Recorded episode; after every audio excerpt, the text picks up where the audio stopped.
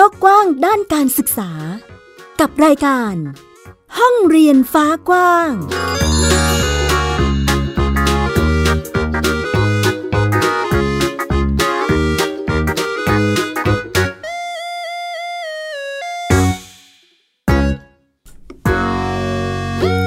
สวัสดีค่ะ คุณผู้ฟังต้อนรับคุณผู้ฟังทุกท่านเข้าสู่รายการห้องเรียนฟ้ากว้างนะคะ พบกับดิฉันอัยดาสนศรีเช่นเคย กับวิทยุไทย PBS www.thaipbsradio.com ค่ะ มาพร้อมกับเรื่องราวข่าวสารด้านการศึกษา เรื่องราวที่อยู่ในรั้วโรงเรียนนะคะ ก็นำมาพูดคุยแล้วก็บอกเล่าให้คุณผู้ฟังได้ติดตามรับฟังกันค่ะ ในช่วงสัปดาห์ที่ผ่านมานะคะ คุณผู้ฟังก็เรียกได้ว่ามีหลายเหตุการณ์เลยทีเดียวที่ เกิดขึ้นในโรงเรียนนะคะ ก็เป็นเหตุเศร้าสลดที่มีนักเรียนถูกรังแกกันแกล้งกันในโรงเรียน จนเป็นเหตุให้มีการเสียชีวิตเกิดขึ้นนะคะ ไม่ว่าจะเป็นเหตุการณ์ที่นักเรียนชั้นมัธยมศึกษาปีที่ 1ยิงเพื่อนนักเรียนด้วยกันจนเสียชีวิตในโรงเรียนที่จังหวัดนนทบุรี เหตุเพราะว่าคับแค้นใจที่ถูกเพื่อนผู้ตายเนี่ย กัดแกล้ง รังแกแล้วก็ท้าชกต่อยอยู่เป็นประจำจนทนไม่ไหวค่ะ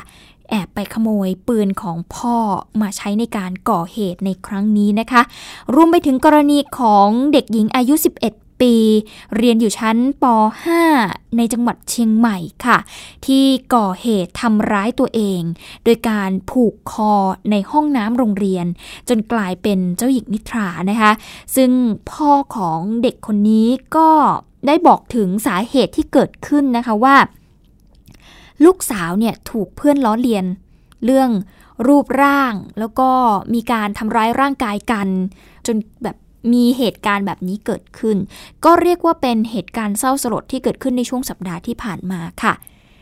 มีคุณหมอ มีนักวิชาการนะคะหรือผู้เชี่ยวชาญต่างๆ ได้ออกมาให้คำแนะนำเกี่ยวกับการดูแลเด็ก ในรั้วโรงเรียนมากมายเลยทีเดียวนะคะ คุณผู้ฟัง จากสองเหตุการณ์ที่ดิฉันเล่าให้ฟังเมื่อสักครู่นี้ไม่ว่าจะเป็นเหตุการณ์ที่นักเรียนชั้นม .1 ทำร้ายเพื่อนนักเรียนด้วยกันเอง เพราะว่าถูกล้อแล้วก็เด็กป .5 ที่ผูกคอทำร้ายตัวเอง เพราะว่าถูกกันแกล้งเนี่ย ทั้งสองเหตุการณ์นี้เกิดขึ้นต่างสถานที่ต่างเวลากัน นะคะคุณผู้ฟังแต่ว่ามีจุดหนึ่งที่เหมือนกัน ที่น่าจะเป็นสาเหตุให้เกิดเหตุการณ์เศร้าสลดแบบนี้ ก็คือการถูกรังแก การถูกกันแกล้งจากคำพูด หรือว่าการกระทำของคนอื่น จนนำไปสู่ความเสียใจ ความขับข้องใจ ความเครียดแล้วก็ความโกรธแค้นในที่สุดนะคะ ดังนั้นสองเหตุการณ์นี้ เป็นสิ่งที่สังคมไทยไม่ควรที่จะเพลิกเฉยเลยค่ะ คุณผู้ฟัง เพราะว่าได้เกิดขึ้นในโรงเรียน ซึ่งเป็นสถานศึกษาที่ลูกหลานเราใช้ชีวิตอยู่ในนั้น เกือบจะ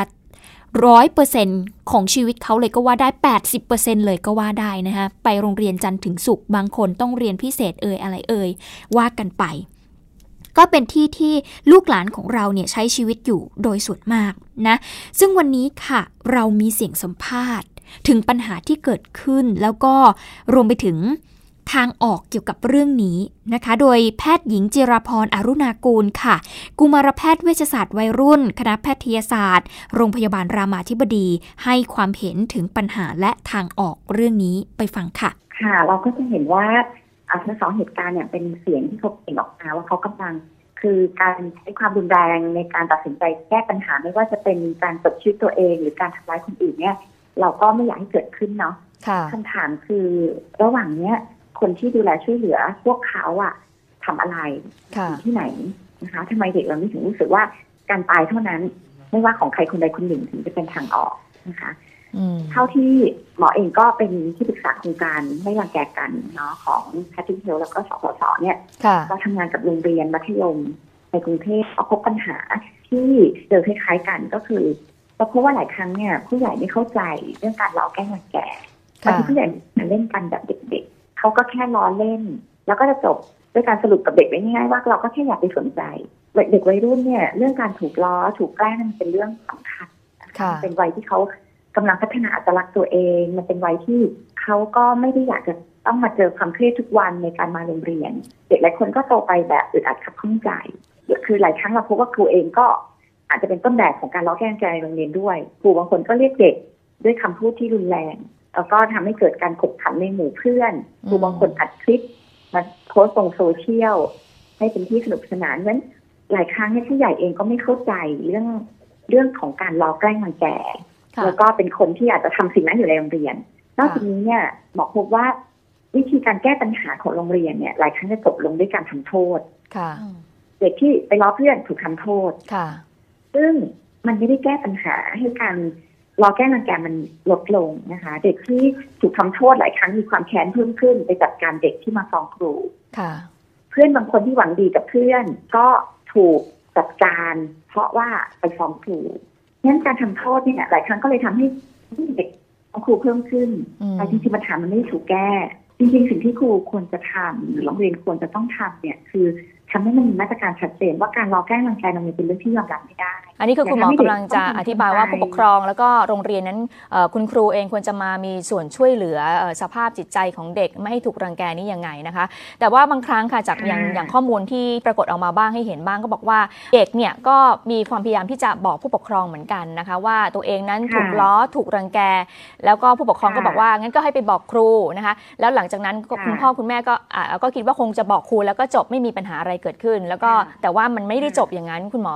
มองว่าคุณพ่อคุณแม่จริง ๆ แล้วเนี่ยควรจะเข้ามามีส่วนร่วมมากกว่านี้ไหมคะ ก็หลักๆ คือตัวพ่อแม่เองเนี่ยต้องรับฟังให้มากขึ้นนะคะค่ะเราเจอพ่อแม่หลากหลายรูปแบบเนาะมีตั้งแต่อย่าไปสนใจเขาเราก็เฉยๆไปแล้วก็เดินหนีไปคือบางทีมันมันไม่ได้ช่วยแก้ปัญหานะคะ เพราะว่าหลายครั้งมันก็เป็นสิ่งที่หลีกเลี่ยงไม่ได้ เด็กบางคนเดินเพื่อนเดินวิ่งเข้ามาตบหัวทุกวันอย่างเงี้ยอืมมันไม่ใช่สิ่งที่เขาหลีกเลี่ยงได้มัน พ่อแม่ควรจะรับฟังจริง ๆ และมองนี้เป็นเรื่องปัญหาเรื่องใหญ่จริง ๆ อย่าไปทำให้มันเป็นเรื่องเล็ก อย่าทำไปบอกให้เขาทนทนไป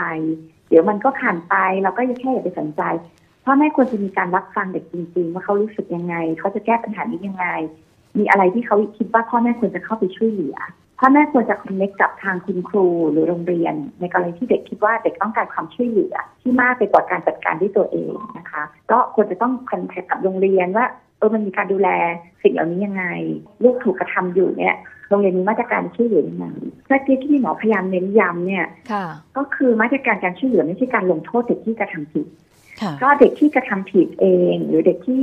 ล้อแกล้งรังแกคนอื่นเองจริงๆก็เป็นเด็กที่ต้องการความช่วยเหลือด้วยเหมือนกันค่ะค่ะ เด็กหลายคนมีปัญหา เด็กหลายคนมาจากบ้านที่ใช้ความรุนแรง เด็กหลายคนไม่รู้จักความอดใจคนอื่นคือ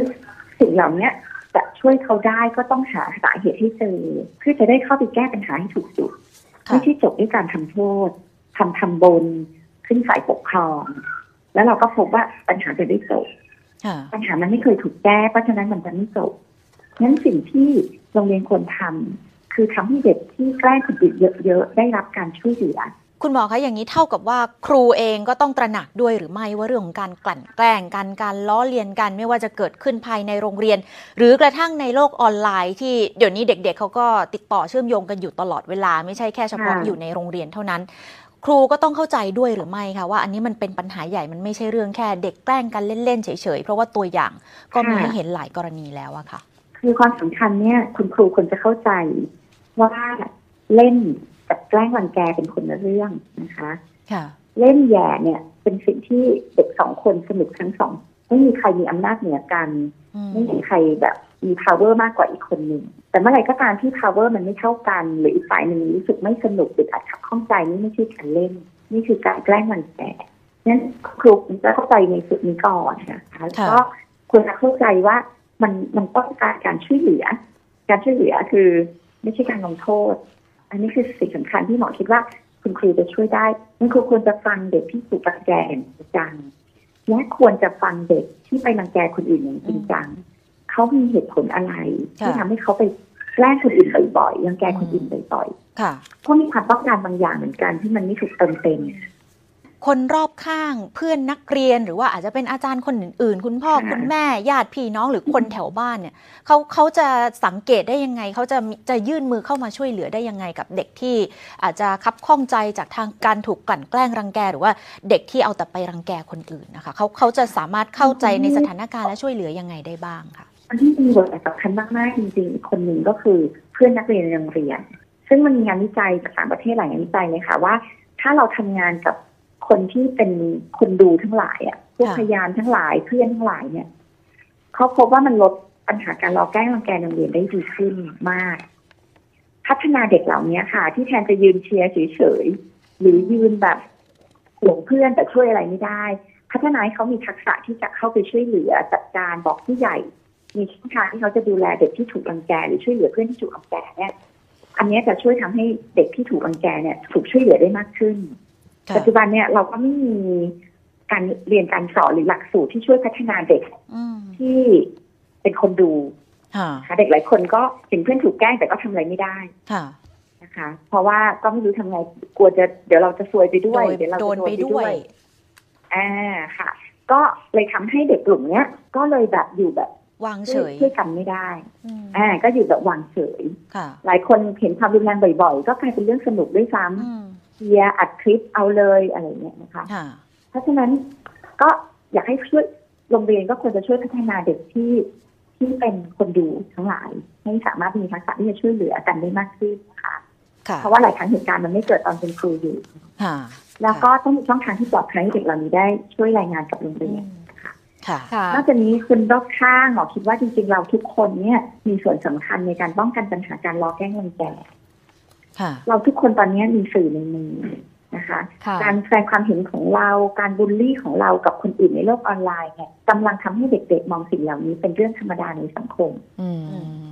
ค่ะ คุณหมอคะการที่เรามีตอนนี้ข่าวหลังจากที่เกิดเหตุการณ์นี้แล้วนะคะ เชื่อว่าก็คงจะมีบาดแผลเกิดขึ้นนะคะ ทั้งสองฝ่ายเองทั้งผู้ที่ถูกกระทำแล้วก็ผู้ที่กระทำคุณหมอมองว่าเราควรจะมีวิธีการเยียวยาสภาพจิตใจยังไงกับผู้ที่เกี่ยวข้องทั้งหมดไม่ว่าจะเป็นเพื่อนที่โรงเรียนนะคะ พ่อแม่ผู้ปกครองของน้องที่เสียชีวิต หรือว่าพ่อแม่ของน้องที่เป็นคนที่กระทำอะค่ะ ค่ะหมอก็คิดว่าก็ คงจะต้องได้รับการเยียวยาคือก็ต้องประเมินสภาพจิตใจก่อนว่าค่ะเขาอยู่ในภาวะแบบไหนกับเหตุการณ์ที่เกิดขึ้นนะคะไม่ว่าจะเป็นอะคนที่คนที่เกี่ยวข้องหมอคิดว่าต้องมีผู้เชี่ยวชาญเนี่ย ที่เข้าไปทำการประเมินสภาพจิตใจของคนอื่นๆเนาะทีนี้เนี่ยหลังจากการประเมินสภาพจิตใจการเยียวยาส่วนบุคคลเนี่ยหมอคิดว่าเด็กหลายคนรู้สึกไม่ปลอดภัยค่ะถ้าโรงเรียนนะคะ ผู้ใหญ่ในโรงเรียนสามารถทำให้เด็กรู้สึกปลอดภัยมากขึ้น ว่าหลังจากเกิดเหตุการณ์เนี้ยเราจะมีการเปลี่ยนแปลงบางอย่าง เราจะมีการทำบางอย่างที่ทำให้เกิดความปลอดภัยกับโรงเรียนของเรามากขึ้นเนี่ยอืมก็จะทำให้เด็กที่อยู่ในผลกระทบต่างๆ เนี่ยเขารู้สึกได้รับการเยียวยา ได้รับความปลอดภัยที่มากขึ้นอืมก็อาจจะทำให้เด็กกลับสู่ภาวะปกติได้เร็วขึ้นคุณหมอเองก็ระบุนะคะว่าทางออกของการแก้ไขปัญหาเรื่องนี้นะคะก็คือการล้อกลั่นแกล้งกันในโรงเรียนเนี่ย มันจะต้องมีมาตรการในการช่วยเหลือทั้งเด็กที่ถูกรังแก แล้วก็เด็กที่รังแกคนอื่นนะคะ คือต้องทำอย่างจริงจังเลยค่ะ คุณผู้ฟังแต่ว่าไม่ใช่การไปลงโทษนะ อันนี้คือสิ่งที่คุณหมอได้แนะนำเอาไว้นั่นเองค่ะ นอกจากเรื่องนี้แล้วคุณผู้ฟังขาเรามาดูเหตุการณ์หรือพฤติการที่เกิดขึ้นกับเด็กๆ ในยุคนี้กันดีกว่าว่า มันจะมีพฤติกรรมไหนที่ส่งผลต่อเด็กได้บ้าง ตอนนี้เขามีผลการสำรวจนะคะเขาพบว่าเด็กไทยเนี่ยเล่นเกมออนไลน์เกือบร้อยละ 90 เลยทีเดียว ซึ่งปัจจัยที่ทำให้เด็กเข้ามาเล่นเกมก็คือเพื่อนนี่แหละค่ะ ชักชวนให้มาเล่น และนอกจากนี้ยังพบการกลั่นแกล้งทางออนไลน์ อย่างเช่นเรื่องของการข่มขู่คุกคาม การแกล้งแย่อยู่ในโลกออนไลน์ด้วย ผลการวิจัยเรื่องสถานการณ์การเล่นเกมออนไลน์ของเด็กไทยประจำปี 2562 ของสมาคมวิทยุและสื่อเพื่อเด็กและเยาวชน ซึ่งได้มีการสำรวจนักเรียนกว่า 3,056 คน จากทั่วประเทศนะคะ ตั้งแต่เดือนกันยายนจนถึงเดือนตุลาคมที่ผ่านมาเนี่ย เพราะว่าส่วนใหญ่ค่ะ 2,730 คนหรือว่าร้อยละ89 เคยเล่นเกมออนไลน์ โดยเล่นเกือบทุกวันเลยค่ะ ร้อยละ 64 เนี่ยเล่นอยู่เฉลี่ยนะคะวันหนึ่ง 3-5 ชั่วโมง ถ้าหากเป็นเด็กในพื้นที่กรุงเทพมหานครเนี่ยร้อยละ 8 เขาจะใช้เวลาเล่นเกมมากกว่า 8 ชั่วโมงในช่วงวันหยุด ซึ่งปัจจัยที่ทำให้เล่นเกมออนไลน์มากที่สุดเลยก็คือการที่เห็นเพื่อนเนี่ยแหละค่ะเล่นแล้วก็ชักชวนกันมาเล่นนะคะ และนอกจากนี้ยังพบด้วยว่าถ้าหากยิ่งเล่นเกมเป็นเวลานานๆเนี่ยก็จะมีผลต่อพฤติกรรม ความรุนแรง ก้าวร้าวมากตามไปด้วย ซึ่งเป็นเกมประเภทเรื่องของการต่อสู้กันนั่นเองนะคะ นายกสมาคมวิทยุและสื่อเพื่อเด็กและเยาวชนค่ะ คุณทีรารัตน์ พันทวีวงธนอเนกนะคะ ก็บอกว่าจากการสำรวจเนี่ยยังพบการกลั่นแกล้งทางออนไลน์ใน 7 รูปแบบด้วยกัน อย่างเช่นการก่อกวนข่มขู่คุกคาม การแกล้งแย่นะคะ ซึ่งการรับมือที่ได้ผลเลยก็คือการนิ่งเฉยไม่ตอบโต้นะคะบล็อกไปเลย ซึ่งภาครัฐเองก็ต้องหาแนวทางในการป้องกันเด็กหรือว่าปกป้องเด็ก เพราะว่าแต่ละคนเองเขาก็มีความสามารถในการรับมือที่ไม่เท่ากันนะคะ คุณผู้ฟัง แต่การกลั่นแกล้งรังแกออนไลน์หรือไซเบอร์บูลลิงเป็นอีกปัญหาหนึ่งนะคะ ที่เป็นปัญหาที่ชาวโลกเป็นประเด็นสากล ที่ทุกคนควรจะให้ความสนใจ เพราะมันกัดกร่อนซึมลึกและผู้ใหญ่มักจะมองว่าเป็นเรื่องปกติ เด็กล้อกันเด็กแย่กัน หารู้ไหมว่ามันซึมซับ แล้วมันก็เก็บกด เด็กไม่ใช่ผ้าขาวนะคะ เด็กจะมีผ้าที่มีสีแต่ละสีไม่เหมือนกัน ความทานทนต่อเรื่องต่างๆ ไม่เท่ากัน เพราะฉะนั้นเด็กแต่ละคนมีวิธีการจัดการปัญหาได้ไม่เท่ากัน จึงมักจะมีความแตกต่างในการเผชิญปัญหาที่ไม่เหมือนกัน นอกจากนี้คุณธีรารัตน์นะคะนายกสมาคมวิทยุ และสื่อเพื่อเด็กและเยาวชนก็ยังบอกด้วยนะคะว่าตอนนี้อยู่ในระหว่างการยกร่างกฎหมาย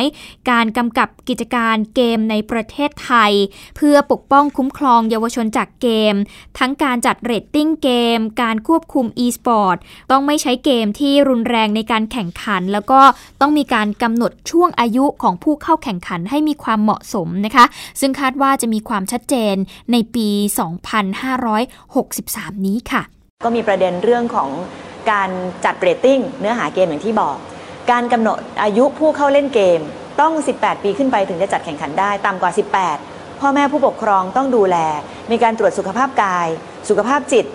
มีการกำหนดโซนนิ่ง ร้านเกมต้องไม่เปิดเกินเวลาเมื่อก่อน ร้านเกมนี้กำหนดมีการกวดขันสารวัตรนักเรียน ไปกวดขัน แต่เดี๋ยวนี้สารวัตรนักเรียนก็ทำตัวไม่ถูกแล้วค่ะ เพราะว่าร้านเกมขึ้นป้ายว่าเป็นศูนย์กีฬา e-sport แถมให้เล่นได้ตลอด 24 ชั่วโมง และทำห้องนอนต่อให้ด้วย และผ่อนชำระได้ด้วย มันงงกันไปหมดแล้วค่ะ คนก็ตามไม่ทันกฎหมายก็ตามไม่ทัน นี่ก็เป็นผลการวิจัยเรื่องสถานการณ์ การเล่นเกมออนไลน์ของเด็กไทยปี 2562 ของสมาคมวิทยุและสื่อเพื่อเด็กและเยาวชนนะคะ ก็มีการไปสำรวจ ซึ่ง เขาพบว่าการเล่นเกมออนไลน์เนี่ยมันก็ยังส่งผลต่อพฤติกรรมของเด็กด้วย ที่เกิดพฤติกรรมรุนแรงก้าวร้าวนะคะ เราจะเห็นได้ว่าก่อนหน้านี้มีการแชร์คลิปวิดีโอของเด็กคนหนึ่งที่เล่นเกมอยู่ แล้วก็เกิดอารมณ์โมโหฉุนเฉียวรุนแรง แล้วก็มีการทะเลาะกันกับผู้ปกครองที่บ้านนะคะจนเด็กเนี่ยไม่สามารถที่จะควบคุมอารมณ์ได้แล้ว อันนี้ก็น่าจะเป็นอีกหนึ่งตัวอย่างที่ทำให้เห็นว่ามันส่งผลต่อพฤติกรรมของเด็กอย่างไรได้บ้าง ดังนั้นพ่อแม่ผู้ปกครองต้องดูแลอย่างใกล้ชิดเลยทีเดียวนะคะ เรื่องของการใช้สื่อออนไลน์ของเด็กๆ การใช้คอมพิวเตอร์ หรือว่าการมีสื่อโซเชียลมีเดียต่างๆ อยู่ในมือของพวกเขาเราต้องดูแลเป็นอย่างดีนะคะ นี่ก็คือสถานการณ์ที่เกิดขึ้นในช่วงสัปดาห์ที่ผ่านมานะคุณผู้ฟังอยากจะให้จับตาแล้วก็ดูแลกันอย่างใกล้ชิดด้วยเกี่ยวกับกรณีนี้นั่นเองค่ะ ต่อมาเป็นอีกหนึ่งเรื่องค่ะเรื่องของกองทุนเพื่อความเสมอภาคทางการศึกษานะคะ การแก้ไขปัญหาความเหลื่อมล้ำทางการศึกษาด้วยกฎหมายกองทุนเพื่อความเสมอภาคทางการศึกษา ตามรัฐธรรมนูญ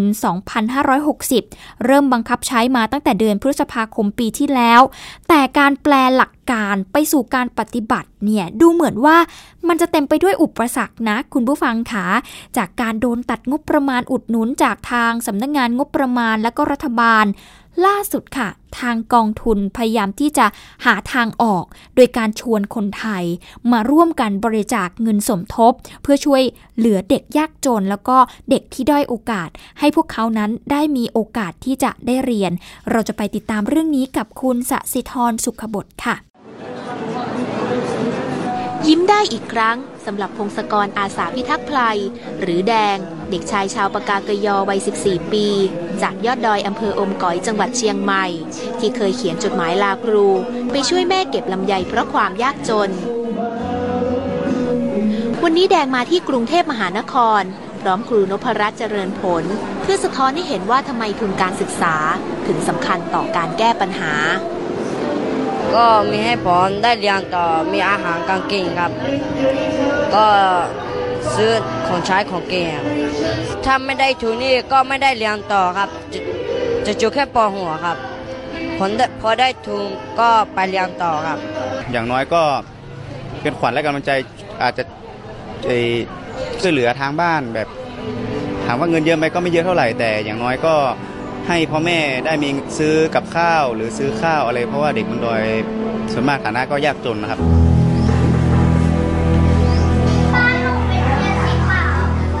ยังมีเด็กยากจนอีกกว่า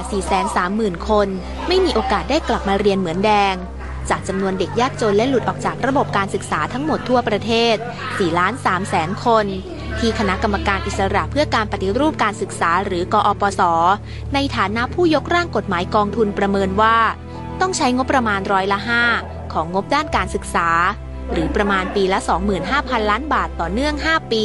เพื่อแก้ปัญหานี้แต่งบประมาณที่รัฐบาลจัดสรรให้ในปี 2561 และ 2562 คือ 1,222 ล้านบาท และ 2,537 ล้านบาท ทำให้เทอมที่แล้ว กองทุนแก้ปัญหานี้ให้เด็กยากจนในระบบ ได้เพียง 710,000 คน เวลานี้ในยามนี้เขาก็กำลังพิจารณางบประมาณปี 2563 อยู่ เราก็ตั้งความหวังเอาไว้ว่ากรรมธิการที่เขาพิจารณาจะเห็นความสำคัญเรื่องนี้ ที่อาจจะเคยถูกตัดงบประมาณไปบ้างเนี่ยก็อาจจะเห็นกลับมา จากการติดตามเด็กยากจนผ่านระบบสารสนเทศเพื่อความเสมอภาคทางการศึกษา ที่เรียกว่าระบบ IC พบว่าครอบครัวของนักเรียนที่ยากจนที่สุดในขณะนี้ มีรายได้เฉลี่ยต่ำสุดคนละ 462 บาทต่อเดือน นั่นหมายความว่าครอบครัวของเด็กกลุ่มนี้ มีรายได้เพียง 5,544 บาทต่อปี หรือราว 15 บาทต่อวัน เป็นปัญหาเร่งด่วนที่รอเงินช่วยเหลือจากรัฐบาลอย่างเดียวไม่ได้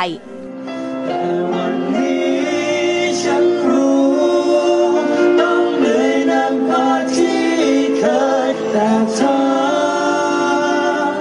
ก็ยังยิ้มได้ บทเพลงยังยิ้มได้ที่หนึ่งจักรวาลเสาธงยุติธรรม โปรดิวเซอร์มากความสามารถรวมเล่นดนตรีกับนักเรียนที่มีความบกพร่องทางการมองเห็นกำลังสะท้อนหัวใจนักสู้ของเด็กๆ ที่พยายามวิ่งหาโอกาส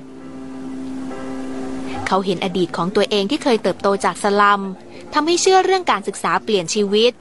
ที่ทำให้วันนี้มาร่วมรณรงค์กับกสศ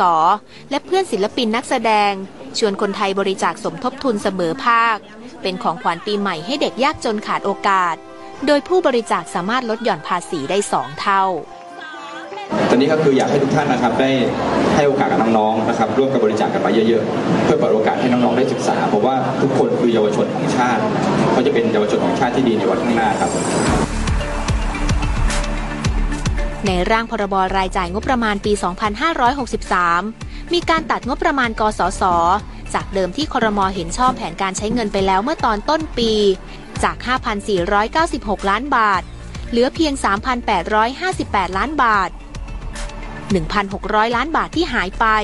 ทำให้ภาคเรียนนี้อาจมีเงินไม่พอสำหรับกลุ่มนักเรียนยากจนพิเศษกว่า 800,000 คน ที่ต้องรับทุนต่อเนื่อง ส่วนเด็กกลุ่มอื่น ๆ ที่ต้องการขยายเป้าหมายการดูแลตามรัฐธรรมนูญ เช่นเด็กอนุบาลสามเณรในโรงเรียนพระปริยติธรรม และการสนับสนุนครูร่วม 9 0 0 0 0 0 คน ต้องชะลอไว้ หากไม่สามารถระดมเงินบริจาคได้ตามเป้าหมายสัสิธรสุขบดไทย PBS รายงาน นี่ก็คืออีก หนึ่งวิธีการนะคะที่ทางกองทุนเพื่อความเสมอภาคทางการศึกษา เขาพยายามที่จะหาทางออกนะคะคุณผู้ฟังว่าจะมีวิธีไหนได้บ้างที่สามารถหางบประมาณมาเพิ่มเติมจากที่ทางรัฐบาลหรือว่าสำนักงานงบประมาณเนี่ย เขาได้ตั้งงบมาให้ทางกองทุน ซึ่งแน่นอนว่า